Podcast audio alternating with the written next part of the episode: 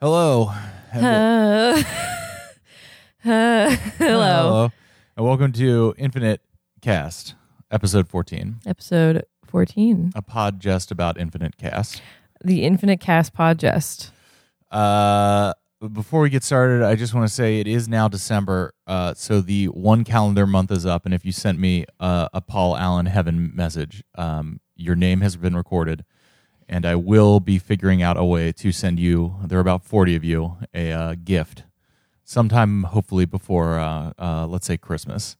It is very difficult for me to mail things because I do not own a printer or envelopes.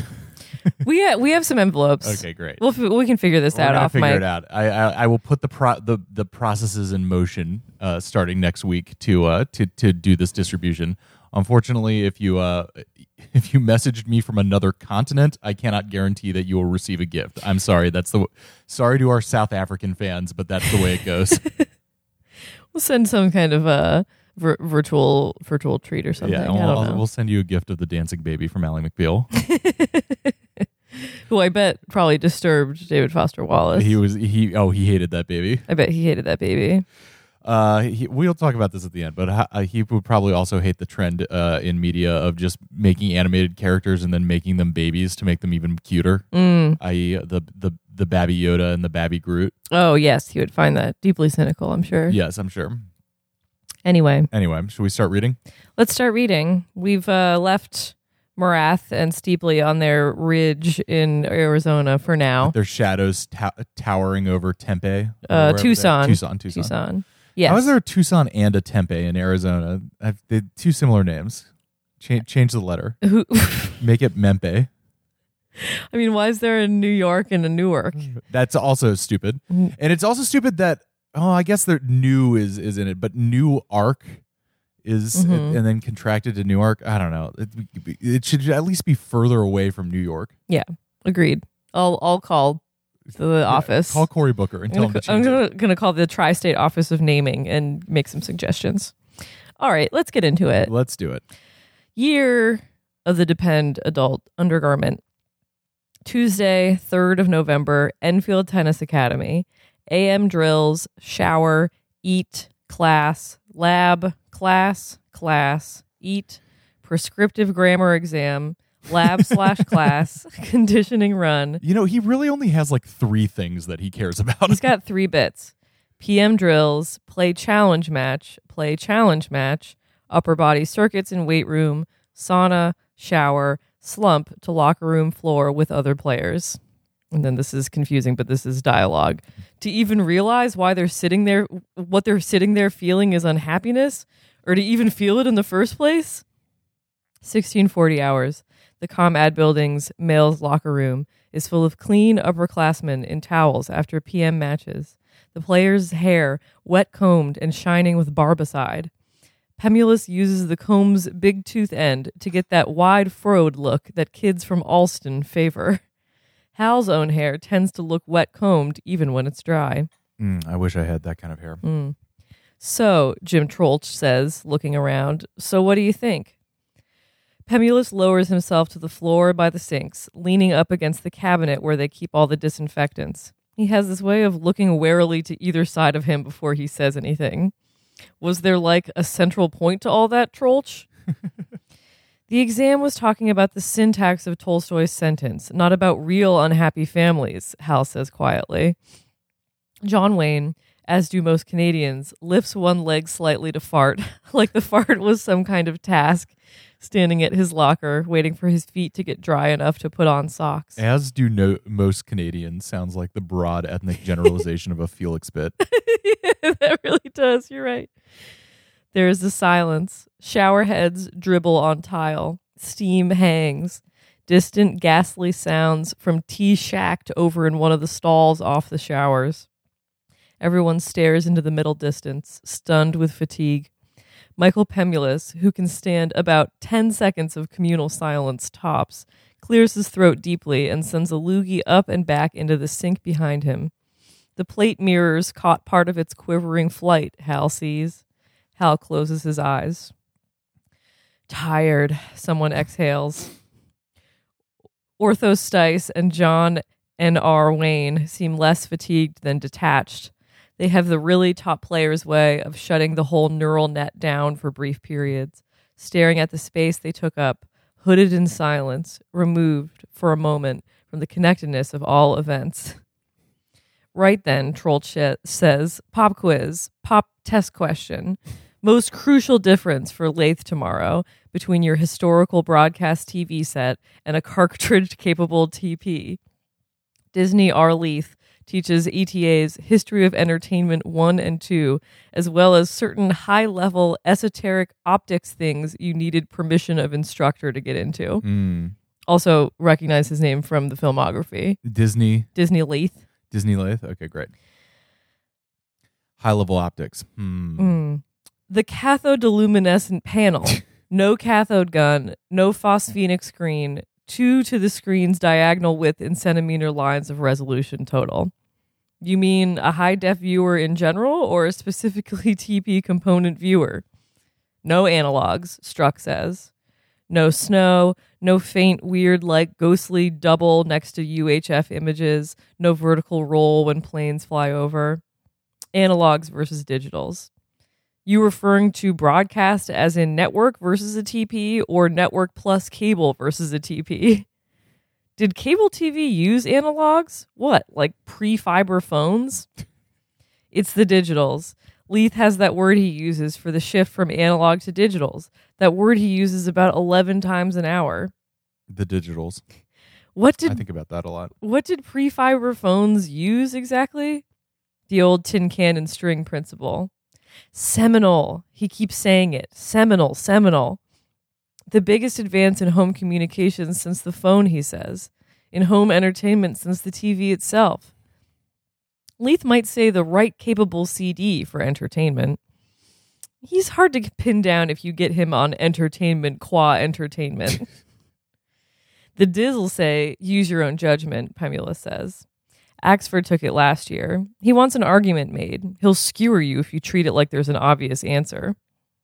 Plus, there's the interlaced de-digitizer instead of an antenna with a TP, Jim Struck says, squeezing at something behind his ear. Graham Yardguard Rader is checking his underarm for more hair. Freer and Shaw might be asleep. Stice has pulled his towel down slightly and is fingering the deep red abdominal stripe a jock's waistband leaves. Boys, I ever become president, the first thing to go's elastic. Troeltsch begins to pretends to shuffle cards. Next item, next like flashcard. Define acutance. Anybody? A measure of resolution directly proportional to the resolved ratio of a given pulse's digital code, Hal says. The inkster has the last word once again, says Struck, which invites a chorus. The halster, halorama, halation. Halation, Rader says, a halo-shaped exposure pattern around light sources seen on chemical film at low speed. That most angelic of distortions. Struck says, we'll be like vying for the seats all around ink tomorrow. Hal shuts his eyes. He can see the page of text right there, all highlighted, all yellowed up. Are we supposed to take that like every member of this tennis academy has some kind of obsessive compulsive disorder? You tell me.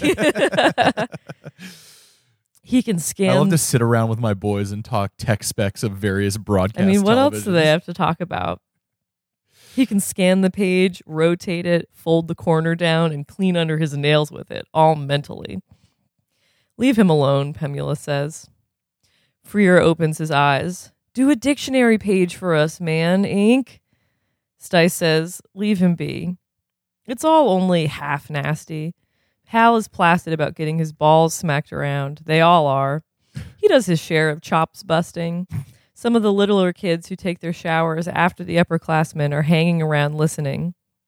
Hal sits on the floor, quiescent, chin on his chest, just thinking it's nice finally to breathe and get enough air. Paragraph break. The temperature had fallen with the sun. Morath listened to the cooler evening wind roll across the incline and desert floor. Marath could sense or feel many million floral pores begin slowly to open, hopeful of dew. The American Steeply produced small exhalations between his teeth as he examined his scratch of the arm. Only one or two remaining tips of the digitate spikes of the radial blades of the sun found crevices between the Tortolita's peaks and probed at the roof of the sky. There were the slight and dry, locationless rustlings of small living things that wished to come out at night, emerging. The sky was violet. Paragraph break. Everyone in the locker rooms got a towel around his waist like a kilt. Everyone except Stice has a white ETA towel. Stice uses his own sort of trademark towels, black ones. After a silence, Stice shoots some air out through his nose. Jim Struck picks liberally at his face and neck. There are one or two sighs. Peter Beak and Evan Ingersoll and Kent Blott, 12, 11, 10, are up sitting on the blonde wood benches that run in front of the lockers' rows, sitting there in towels, elbows on knees, not taking part. So is Zoltan Zixendmihalyi? Sure, who's 16 but speaks very little English. Idris Arslanian, new this year, ethnically vague, 14, all feet and teeth, is a shadowy, lurking presence all feet and teeth. Just outside the locker room door, poking the non-Caucasoid snout in occasionally and then withdrawing, terribly shy. It's not a very nice way to describe a non-Caucasian person. Non-Caucasoid snout, presumably Armenian. Idris is Nigerian. Nigerian Armenian. Oh. Each ETA player in 18 and unders has like 4 to 6 14 and unders kids. He's supposed to keep his more experienced wing over. Look out for. Yeah, they're little buddies. Mm-hmm. The more the ETA administration trusts you, the younger and more generally clueless the little kids in your charge. Charles Tavis instituted the practice and calls it the Big Buddy system. In the literature, he sends new kids' parents. So the parents can feel their kids not getting lost in the institutional shuffle.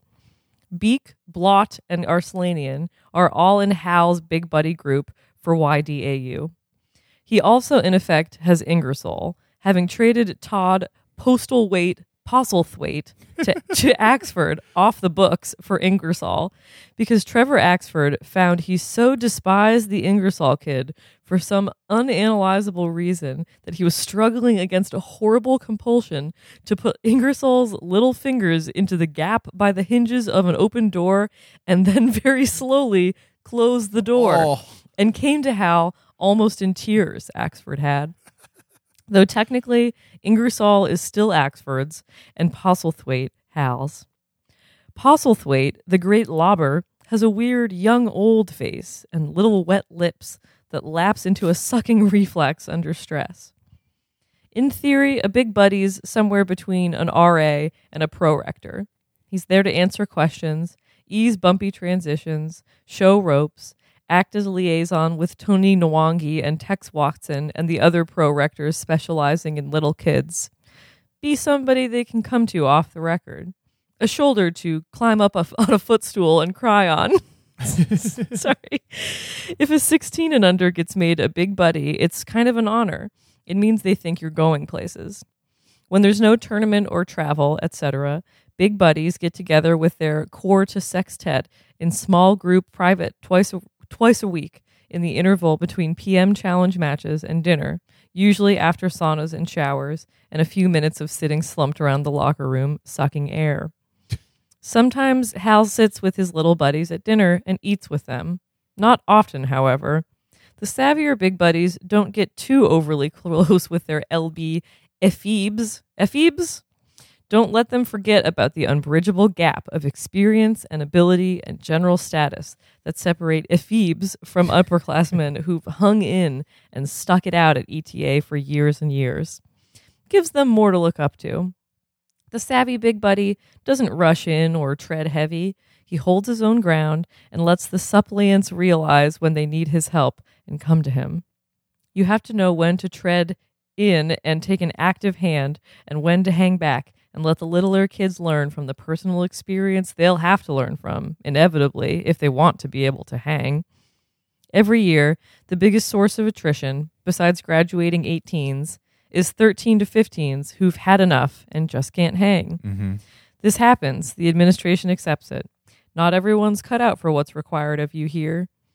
Though CT makes his administrative assistant, Lateral Alice Moore, drive the pro-rectors... We'll learn more about why she's lateral. Drive the pro-rectors bats trying to ferret out data on littler kids' psychic states so he can forecast probable burnouts and attritive defections so he'll know how many slots he in admissions will have to offer incomings for the next term. I feel like that is just generally true. Like, between the age of like 13 and 15, if it was an option to just quit school, how many people would be like, yeah, this isn't for me. Yeah, this sucks.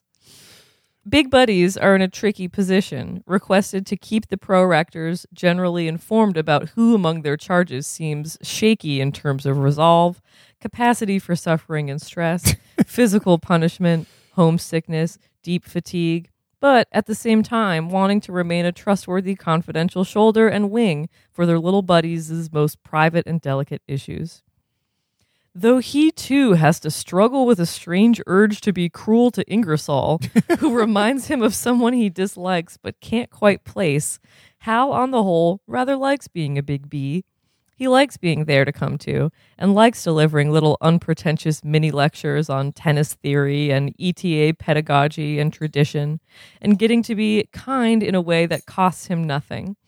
Sometimes he finds out he believes something that he doesn't even know he believed until it exits his mouth in front of five anxious little hairless, plump, trusting, clueless faces. I had that experience when I was a camp counselor. Were you real? Like, things start to solidify, and you're like, yeah, oh, okay, like, that's my attitude. I have to like teach this child how to deal with something that I've never thought about, like how I actually process. Yeah. The twice weekly, more like once weekly, as things usually pan out, group interfaces with his quintet are unpleasant only after a particularly bad PM session on the courts, when he's tired and on edge and would far rather go off by himself and do secret stuff in underground ventilated private. Jim Troeltsch feels at his glands. John Wayne is of the sock and a shoe school. What a freak. Tired, Ortho Stice again sighs. He pronounces it tard. To a man now, the upperclassmen are down slumped on the locker room's blue crush carpet, their legs straight out in front of them, toes pointing out at that distinctive morgue angle, their backs up against the blue steel of the lockers, careful to avoid the six sharp little louvered anti-mildew vents at each locker's base. All of them look a bit silly naked because of their tennis tans.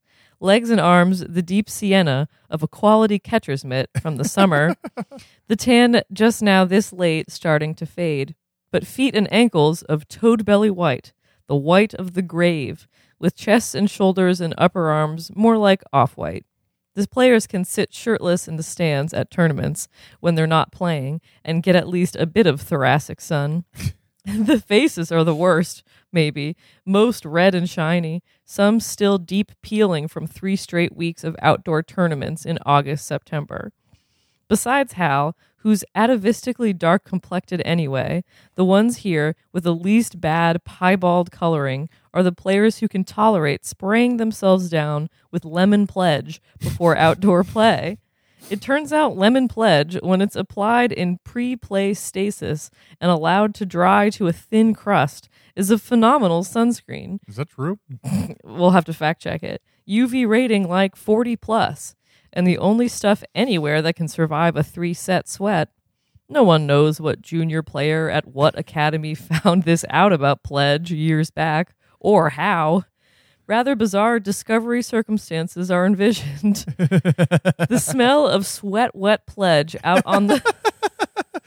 It's just a very good literary phrase, the sweat-wet pledge. The smell of sweat-wet pledge out on the court makes some of the more delicately constituted kids sick, though. Others feel sunscreen of any kind to be unconscionably pussified, like white visors or on-court sunglasses. Tennis people do love do be loving wearing visors, though. They do. So most of the ETA upper... Tennis and golf. The visor sports. The visors. Are there any other ones? I don't know. Maybe volleyball if you're not playing it particularly intense. Yeah.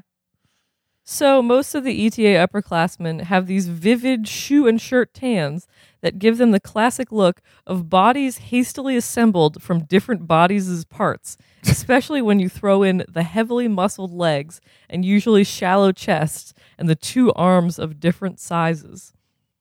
Tard, Stice says. Group empathy is expressed via sighs, further slumping, small spastic gestures of exhaustion, the soft clank of skulls' backs against the lockers' thin steel. My bones are ringing the way sometimes people say their ears are ringing. I'm so tired. I'm waiting till the last possible second to even breathe. I'm not expanding the cage till driven by necessity of air. So tired, it's out of tired's word range, Pemulis says. Tired just doesn't do it. Exhausted, shot, depleted, says Jim Struck, grinding at his closed eye with the heel of his hand. Cashed, totaled. Look, Pemulis pointing at Struck. It's trying to think. A moving thing to see. Beat. Worn the heck out. Worn the fuck all out is more like. Wrung dry. Whacked. Tuckered out. More dead than alive. None even come close, the words. Word inflation, Stice says, rubbing at his crew cut so his forehead wrinkles and clears. Bigger and better. Good, greater, greatest, totally great. Hyperbolic and hyperbolicer. Like great inflation. Should be so lucky, says Struck, who's been on academic probation since 15. Stice is from a part of southwest Kansas that might as well be Oklahoma. He makes the companies that give him clothes and gear give him all black clothes and gear, and his ETA cognomen is The Darkness. That's Ortho The Darkness Stice, of course. Okay. Hal raises his eyebrows at Stice and smiles. Hyperbolicer? My daddy, as a boy, he'd have said, tuckered out will do just fine. Whereas here we are, sitting here, needing whole new words and terms. Phrases and clauses and models and structures, Troeltsch says, referring again to a prescriptive exam everyone but Hal wishes now to forget. We need an inflation-generative grammar. Keith Freer makes a motion as if taking his unit out of his towel and holding it out at Troeltsch. Generate this. Need a whole new syntax for fatigue on days like this, Struck says. ETA's best minds on the problem. Whole thesauruses digested, analyzed. Makes a sarcastic motion. Hal? One semion that still works fine is holding your fist up and cranking at it with the other hand, so the finger you're giving somebody goes up like a drawbridge. Ah, classic. Though, of course, Hal's mocking himself at the same time. Everybody agrees it speaks volumes. Idris Arslanian's shoes and incisors appear briefly in the doorway's steam, then withdraw. Everyone's reflection is sort of cubist in the wall's shiny tiling. The name handed down paternally from an Umbrian 5 generations past and now much diluted by Northeast Yankee, a great-grandmother with Pima tribe Indian Southwestern blood and Canadian crossbreeding, Hal is the only extant in Condensa who looks in any way ethnic. His late father had been, as a young man, darkly tall, high flat Pima tribe cheekbones, and very black hair, brill creamed back so tight there'd been a kind of enforced widow's peak. Himself had looked ethnic, but he isn't extant. Hal is sleek, sort of radiantly dark, almost otterish, only slightly tall, eyes blue but darkly so, and unburnable even without sunscreen, his untanned feet the color of weak tea, his nose ever unpeeling but slightly shiny. His sleekness isn't oily so much as moist, milky. Hal worries secretly that he looks half feminine. His parents' pregnancies must have been all-out chromosomatic war. Hal's eldest brother, Oren, had got the mom's Anglo-Nordo-Canadian phenotype, the deep-socketed and lighter blue eyes, the faultless posture, and incredible flexibility. Oren was the only male anybody at ETA had ever heard of who could do a fully splayed cheerleader-type split. The rounder and more protrusive zygomatics. Hal's next oldest brother, Mario, doesn't seem to resemble much of anyone they know. On most of the non-travel days that he doesn't big buddy with his charges, Hal will wait till most everybody's busy in the sauna and shower and stow his sticks in his locker and stroll casually down the cement steps into ETA's system of tunnels and chambers. He has some way he can casually drift off and have quite a while go by before anyone even notices his absence. He'll often stroll casually back into the locker room, just as people are slumped on the floor in towels discussing fatigue, carrying his gear bag and substantially altered in mood, and go in when most of the littler kids are in there peeling pledge husks off their limbs and taking their turn showering, and shower, using one of the kids' shampoo out of a bottle shaped like a cartoon character. Then hike the head back and apply Visine in a Schacht-free stall, gargle and brush and floss and dress, usually not even needing to comb his hair. He carries Visine AC, mint-flavored floss, and a traveler's toothbrush in a pocket of his Dunlop gear bag. Ted Schacht, big into oral hygiene, regards Hal's bags, floss, and brush as an example to them all. So tired, it's like I'm almost high. Two more pages?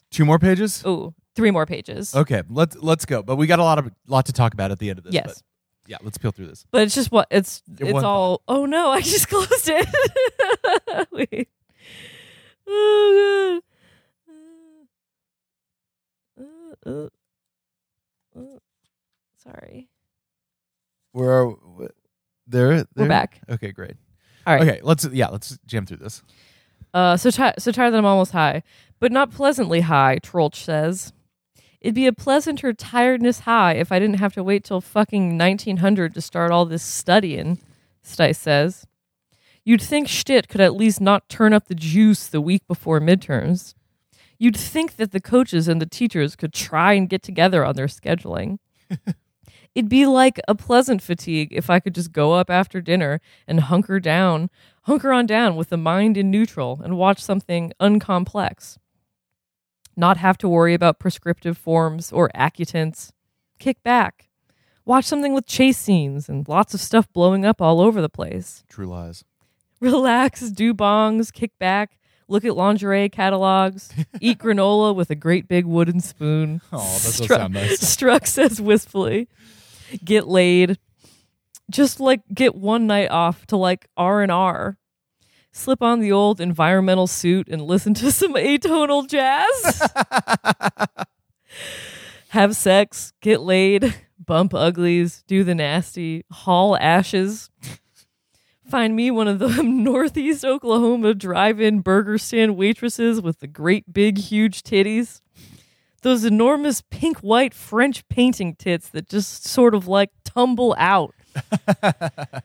One of those wooden spoons so big you can barely get your mouth around it. Just one night to relax and indulge. Pemulis belts out 2 quick verses of Johnny Mathis's Chances Are left over from the shower, then subsides to examine something on his left thigh. Shaw has a spit bubble going, growing to such exceptional size for just spit that half the room watches until it finally goes at the same moment Pemulis breaks off. Evan Ingersoll says, "We get off Saturday for Interdependence Day Eve, though, the board said." Interdependence Day is still very funny to me. Yes. Several upper-class heads are cocked up at Ingersoll. Pemulis makes a bulge in his cheek with his tongue and moves it around. Flubba, Stice makes his jowls fly around. We get off classes is all. Drills and challenges go merrily on, DeLint says, Freer points out. But no drills Sunday before the gala, but still matches. Every junior player presently in the room is ranked in the top 64 continentally, except Pemulis, Yardley, and Blott. There'd be clear evidence that T. Schacht's still in one of the toilet stalls off the showers, even if Hal couldn't see the tip of one of Schacht's enormous purple shower thongs under the door of the stall right by where the shower area entryway cuts into his line of sight. Something humble, placid even, about inert feet under stall doors. The defecatory posture is an accepting posture, it occurs to him. Head down, elbows on knees, the fingers laced together between the knees. Some hunched, timeless, millennial type of waiting, almost religious. Luther's shoes on the floor beneath the chamber pot, placid, possibly made of wood. Luther's 16th century shoes, awaiting epiphany. The mute quiescent suffering of generations of salesmen in the stalls of train station Johns, heads down, fingers laced, shined shoes inert, awaiting the acid gush. Women's slippers, centurion's dusty sandals, dock workers' hobnailed boots, Pope's slippers, all waiting, pointing straight ahead, slightly tapping. Two shaggy brown men in skins, hunched just past the firelight circle, with wadded leaves in one hand, waiting. He's high! He's stoned! Oh, Schacht suffered from Crohn's disease, which takes us to, I think, our only end note of the segment. End note 43. Chronic inflammation of the terminal ileum and adjacent tissues, named in dubious honor of a Dr. Crohn in BS 1932. Schacht suffered from Crohn's disease, a bequest from his ulcerative colitic dad, and had to take carminative medication with every meal, and took a lot of guff about his digestive troubles, and had developed, of all things, arthritic gout too somehow because of the Crohn's disease, which had settled in his right knee and caused him terrible pain on the court. Freer's and tall Paul Shaw's rackets fall off the bench with a clatter, and Beak and Blott move fast to pick them up and stack them back on the bench. Beak one-handed because the other hand is keeping his towel fastened. Because so that was, let's see, Struck says. Pemulis loves to sing around tile. Struck's hitting his palm with a finger for either emphasis or ordinal counting. Close to, let's call it an hour run for the A squads, an hour 15 drills, 2 matches played back-to-back. I only played one, Troeltsch injects, had a measurable fever in the AM, DeLint said to throttle down today. Folks that went 3 sets only played 1 match, Spodek and Kent, for an instance, Stice says. Funny how Troeltsch, how his health always seems to rally when AM drills get out, Freer says. Like conservatively 2 hours for the matches, conservatively. Then half an hour on the machines under fucking Loach's Beady Browns, sitting there with the clipboard. Then let's call it 5 hours of vigorous, nonstop, straight-out motion, sustained and strenuous exertion. Schtitt's determinated this year we ain't singing no silly songs at Port Washington. John Wayne hasn't said one word this whole entire time. The contents of his locker are neat and organized. He always buttons his shirt all the way up to the top button, as if he were going to put on a tie, which he doesn't even own. Ingersoll's also getting dressed out of his underclassman's small square locker. Stice says, except they seem to forget we're still in our puberty. Ingersoll is a kid seemingly wholly devoid of eyebrows as far as Hal can see.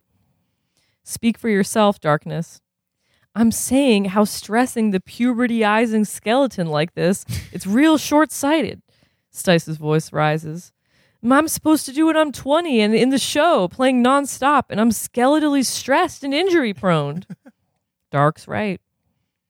A curled bit of cloudy old pledge husk and a green thread from a strip of Gauze-Tex wrap are complexly entwined in the blue fibers of the carpet near Hal's left ankle, which ankle is faintly swollen and has a blue tinge. He keeps flexing the ankle whenever it occurs to him to.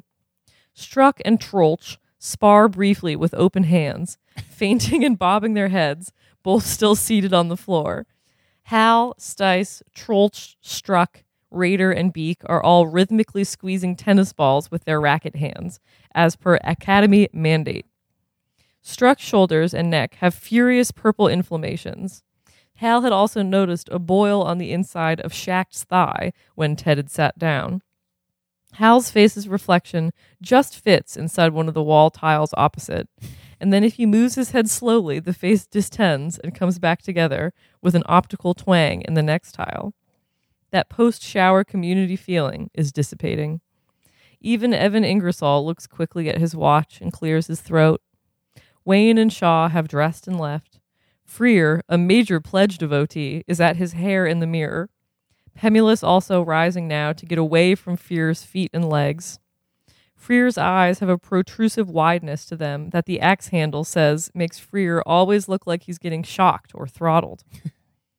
And time in the PM locker room seems of limitless depth. They've all been just here before, just like this, and will be again tomorrow. The light saddening outside, a grief felt in the bones, a sharpness to the edge of the lengthening shadows. I'm thinking it's Tavis, Freer says to them all in the mirror. Where there's excess work and suffering, can fucking Tavis be far behind? No, it's Schtitt, Hal says.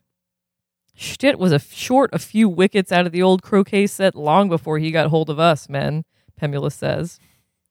Peemster and Hal, Halation and Pemorama. Freer purses his little lips and expels air like he's blowing out a match, blowing some tiny grooming remnant off the big mirror's glass. Schtitt just does what he's told, like a good Nazi. What the Heil is that supposed to mean? Asks Stice, who's well known for asking, how high, sir, when Schtitt says jump, now feeling at the carpet around him for something to throw at Freer. Ingersoll tosses Stice a wopsed-up towel, trying to be helpful, but Stice's eyes are on Freer's in the glass, and the towel hits him on the head and sits there on his head. The room's emotions seem to be inverting themselves every couple seconds. There's half-cruel laughter at Stice as Hal struggles to his feet, rising in careful stages, putting most of his weight on the good ankle. Hal's towel falls off as he does his combination. Struck says something that's lost in the roar of a high-pressure toilet. And that's ETA, baby. What a melancholy and funny little shower scene. Damn. I'm glad that I no longer have to communally bathe with anybody. I mean, did you have to do that? Not that I ever really had to, but I mean, I guess the only two times that the only time that I even slightly had to was our slightly communal showers in my freshman and sophomore dorms. Showering in high school was simply not really done. No, I maybe some people did, but I certainly didn't like bathe during gym classes and stuff. I changed, yeah. Yeah. I think if you showered during my high school gym interregnum, people would be like, what happened to you? Like, yes, are you okay? Okay, a lot to go through here. We have much to think about. We have a number of topics that I would like to get to. The first thing that I would just like to comment is that reverie about the entire history of mankind shitting. It was very beautiful and funny. Perfect stoned thought. Yes. Like, yeah. Being in communion with all of humanity back to the dawn of man, all squatting and shitting in the same pose. Right. All the advancement of society, and yet we still poop in the same way. Popes and salesmen, cavemen and kings. I love that. You just have to. That reminds me of one of my favorite Gambo Game of Thrones moments is when spoiler alert, when I think it's safe. Tywin gets murdered by crossbow shitting. A perfect degraded end for a very powerful person. You don't want to die. You don't want to die on the toilet because it's embarrassing, right? But A, like you're Elvis. Dead. You're dead. so it doesn't matter. I think B, I'm just thinking, I won't share too strongly, but the times in my life when I've been in the most physical distress, I am in, around, or on the toilet. Yeah. So the risk is high. Right? Well, I think that if you're like Elvis and you're dying on the toilet, the thing that would be more upsetting is that you're dying and not that you're on the toilet. I imagine yes. That's what you're thinking about in the moment. Priorities. Yeah. No, I think I was looking up. Oh, because I was looking something up about James Gandolfini, and there's like that's like one of the common questions of like when he died, did he die on the toilet? And it's like unclear. Well, yeah. I mean, maybe if he did, Good to not get that out, because that would be particularly undignified for a man of his stature. I think we need to normalize and reclaim dying on the toilet. It's right. Totally natural, and making fun of it is actually well, when you think about it, problematic. Other than being in a bed, that is the your situation and your environment will change throughout your life, but the one thing that will remain consistent is that you'll pretty much constantly be on a toilet. A bed or a toilet. Yeah. Everything else it's just window up dressing. In the air. Yeah. The other thing that I wanted to get into is one of the very first things that when they were talking about like digital TVs, the something that I think about a lot is the digital analog divide, and I think about it specifically because my mom constantly emails or calls me about asking how to open PDF.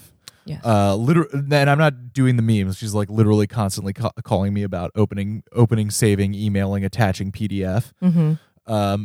And one thing that I always think about that I wonder if it'll happen to us is that in our parents' generation, they had or lifetime, they had to make the essential format shift from analog to digital. Mm-hmm.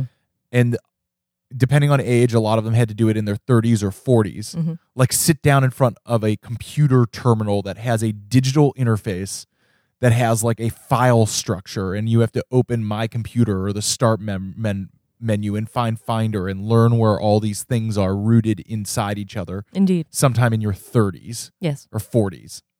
And that is a very foreign experience to them. And I think that is one of the things where it is not intuitive, not like us who, well, I mean, I remember a time before we had a computer in our house, but I was very, very young then. Yeah. But yeah, I mean, I grew up on a computer, and that is the navigating of a computer, no matter what system I sit down in front of, is intuitive to me. Yes. And I just wonder if there will be in our lifetime, a similar shift as monumental as analog to digital. I think about that too. And I don't know. I feel like the next one is like the next biggest leap to me would be like the human VR, to cyber, to human to cyborg thing of like when digital stuff actually, if it ends up getting implanted into your body, are we going to be a generation that rejects that because we've seen too many John Carpenter movies or whatever? Yeah, or will I be calling my kid being like, where do I find the Finder the Finder window in my skull? In my own head? Yeah. And they're like, no, you just think about the file. And I'm like, okay, but where's the file structure? How do I save this as a PNG? Yeah. No file. And they're like, there's no PNG. Exist. It's all ephemeral. Yeah. Yeah. Maybe, hopefully not, because it seems confusing and alienating, and I would like to not be confused and alienated, please. Yes. Yeah, it's funny. I mean, the bit of this is that they're obviously at an elite tennis academy where the point is tennis and the academics come secondary, but the academics are also incredibly harsh and esoteric. Decided, esoteric, and it's basically it matches the interests of James O and Condenza, and Avril, which is basically super intense grammar and optics, prescriptive grammar and optics, and like visual technology. So that's just what they have to care about. What did you think about this chapter? I love it. I like. Do you like all the boys? I love all the boys. It's very hard, having written fiction in the past. It's very hard to characterize a lot of people in a short period of time, and I think that he managed to do it pretty well of like, Pemulis is kind of a like slick dude, but also like a paranoid kind of like faux gangster. Yeah. And like Stice maybe a wiseacre. Yes, sure. Stice is like a country boy. Yeah. John Wayne is a total like you cannot get a read on him. He's like maybe a little sullen. Hal is like a genius, but like shy, withdrawn, neurotic, and like kind of nice. He's kind of nice with it. Yeah, it's very interesting to see it all develop within one scene where they're basically just like exhausted after playing tennis. And all like all the scenes that we've seen so far, like they don't basically do or say anything to each other. It's all just like the camera zooming around within each other's heads. Right. The lemon pledge, you liked that? I like the lemon pledge. That's very funny. All his little details are so funny. Well, while we're here, let's fact check. Vamp while I type. So you're looking up lemon pledge. Okay, so then the other two things that we need to get to today, in addition to just discussing this chapter, I'm just putting a pin in it. We got to talk about bodegas, and we got to talk about Andre Agassi. PSA pledge is not a sunblock. From slowtwitch.com. So some people have been I've been saying this. It would be funny if Pledge had on their website is like, please do not use Pledge as a sunblock. Huh. No evidence? Nothing. All right. If you can't find anything, I got to bring up bodegas because this week we had another illustration of things that drive people insane on Twitter, which is the concept of New York as manifested through somebody being like, you know what's great? New York bodegas. And everybody responding to that being like, shut the fuck up. Yeah. Nobody gives a shit about your stupid shops. You know what else rocks? Target. I could go to Target when I want to go to Target. It escalated so rapidly, fast that I saw it and I faved it because I was just like, ho ho, chuckle chuckle, like yes. Yeah, it do be like that. I do love to go to my corner when you go to the bodega and you get like laundry detergent and then you're like, oh, why don't I treat myself to a Snickers bar as well? But then it literally went from that to being like, I saw people being like, this bitch writes for Marvelous Mrs. Maisel. Now I know why that show isn't good. Yeah, somebody being like, I love to stop at my local bodega and pick up some peanut M&Ms, and then like 40 minutes later it's like New York City is a cancer on American culture and society. You deserve 9/11. This is why 9/11 happened. I'm going to come to your borough and murder you. Yeah.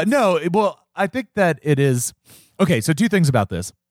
In that entire conversation, if you weren't on Twitter, which I can't imagine anybody listening to this was like, as we said, somebody being like, where else do you, if not for your local bodega, where do you go to pick up milk and laundry detergent? And I'll have two peanut M&Ms on my way out. And everybody's like, stores exist in the other part of the country, which, you know what? Fair enough. Okay. Two things.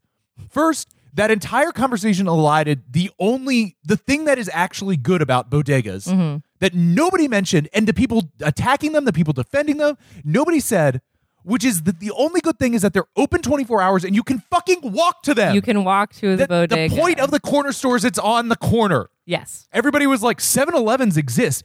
Motherfucker, when I grew up in suburban Ohio, the closest all-night gas station or grocery store was a 45-minute walk from my heavily suburbanized mm-hmm. house.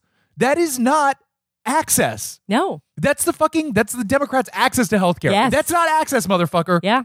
The glory of the New York City bodega is at any given time, anywhere in the five boroughs, I am less than a 5-minute walk from a store that is open 24 hours that will sell me peanut M&Ms and beer. Yes. At any time, any day, within a 5-minute walk. It is less about what they sell and the storeness of it, and it's that you can walk and it's open all the time, and that's it. Yes, when people are saying, there's a convenience store," I'm like, it doesn't seem that convenient to me, bro. I don't want to have to put a key into an ignition to go to the convenience store. That is not convenient. It's not convenient. I'm not going to drive at 3 a.m. No, I'm drunk. Yes, that's wasted. The point.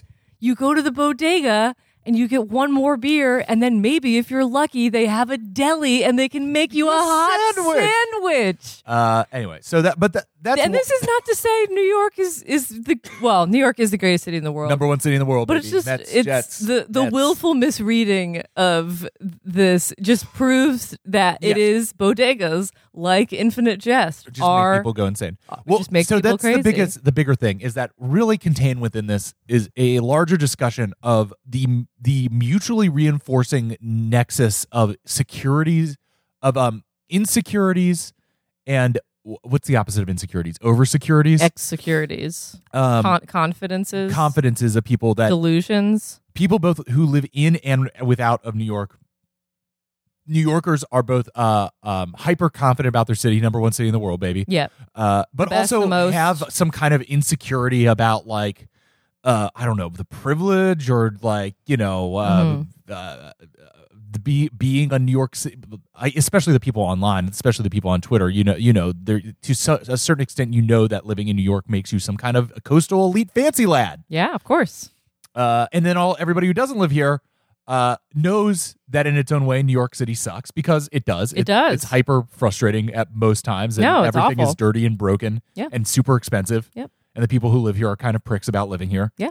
But also, they also know that they don't live in fucking New York, which is, as we've said, The number one city in the world. Greatest in the world, baby. So it's these two mutually reinforcing like sets of insecurities just bonkering off of each other around the concept of the corner store, the New York City bodega, causing everybody who encounters the very idea of it to get immediately enraged over nothing. Also, I will say now that the vibe online has been pretty rough. I think people in coming to the end of the year, it's like getting darker earlier. Like the mood is really off. And like, I think people are definitely just like hair trigger pissed online, which I understand. But I'm just like, oh boy, do we need to log off? Maybe read a book. Like Infinite Jest. Yeah, everybody should just take a little break to read Infinite Jest. Or Dune, which I'm almost finished with. Or Andre Agassi's memoir, Open, which I highly recommend if you don't feel like finishing this podcast. We're at 50 minutes now, so maybe we'll save Andre for a little time. Yeah, but let's tease it by saying you've been reading Andre Agassi's memoir, and it is fire. Fantastic. Like the best, definitely the best. I haven't read a ton of sports memoirs actually, like period, but I feel like this is immediately S tier sports memoir. The mind of Andre Agassi is in just totally nuts. You should pull 3 or 4 highlights for the next time. I'll do a little book report after, because the details you've been sharing with me are very, very funny. And he is a Chad and an alpha. He is an alpha. Oh my God. Whew. I love him so much, and he throws amazing fits. He stresses me out, but I love him. The first detail that already blew my mind: 3 showers a day. Takes 3 showers a day, not to be clean, but to experience his self hatred in a contained space. That's me stealing the analysis from the person on Twitter who I got the recommendation to read this book from, which is Molly Young.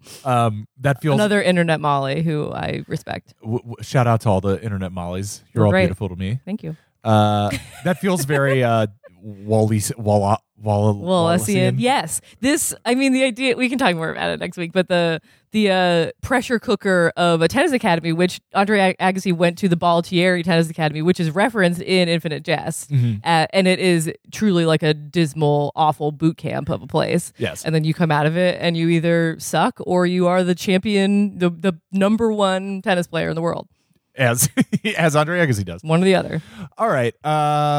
We're at 52 minutes. Let's move on from this episode. The infinitecastpod@gmail.com. Yes. Send us some emails. We're at 100 pages now, which means that we're a tenth of the way through this book already. We are a tenth of the way through this book. Damn. It's moved faster than I thought. When did we start this? Like September? I don't even know. I don't know what time it is. We should think about having guests on the pod. We started in the Year of the Whopper. Now we're in the Year of the Depend Adult Undergarment. We should have a guest on this podcast eventually. Yeah. And until then, I'll send our Paul Allen Heaven gifts out sometime soon. And other than that, I don't think there's any other business to attend to here. All right, I'm going to put this online right now. Bye.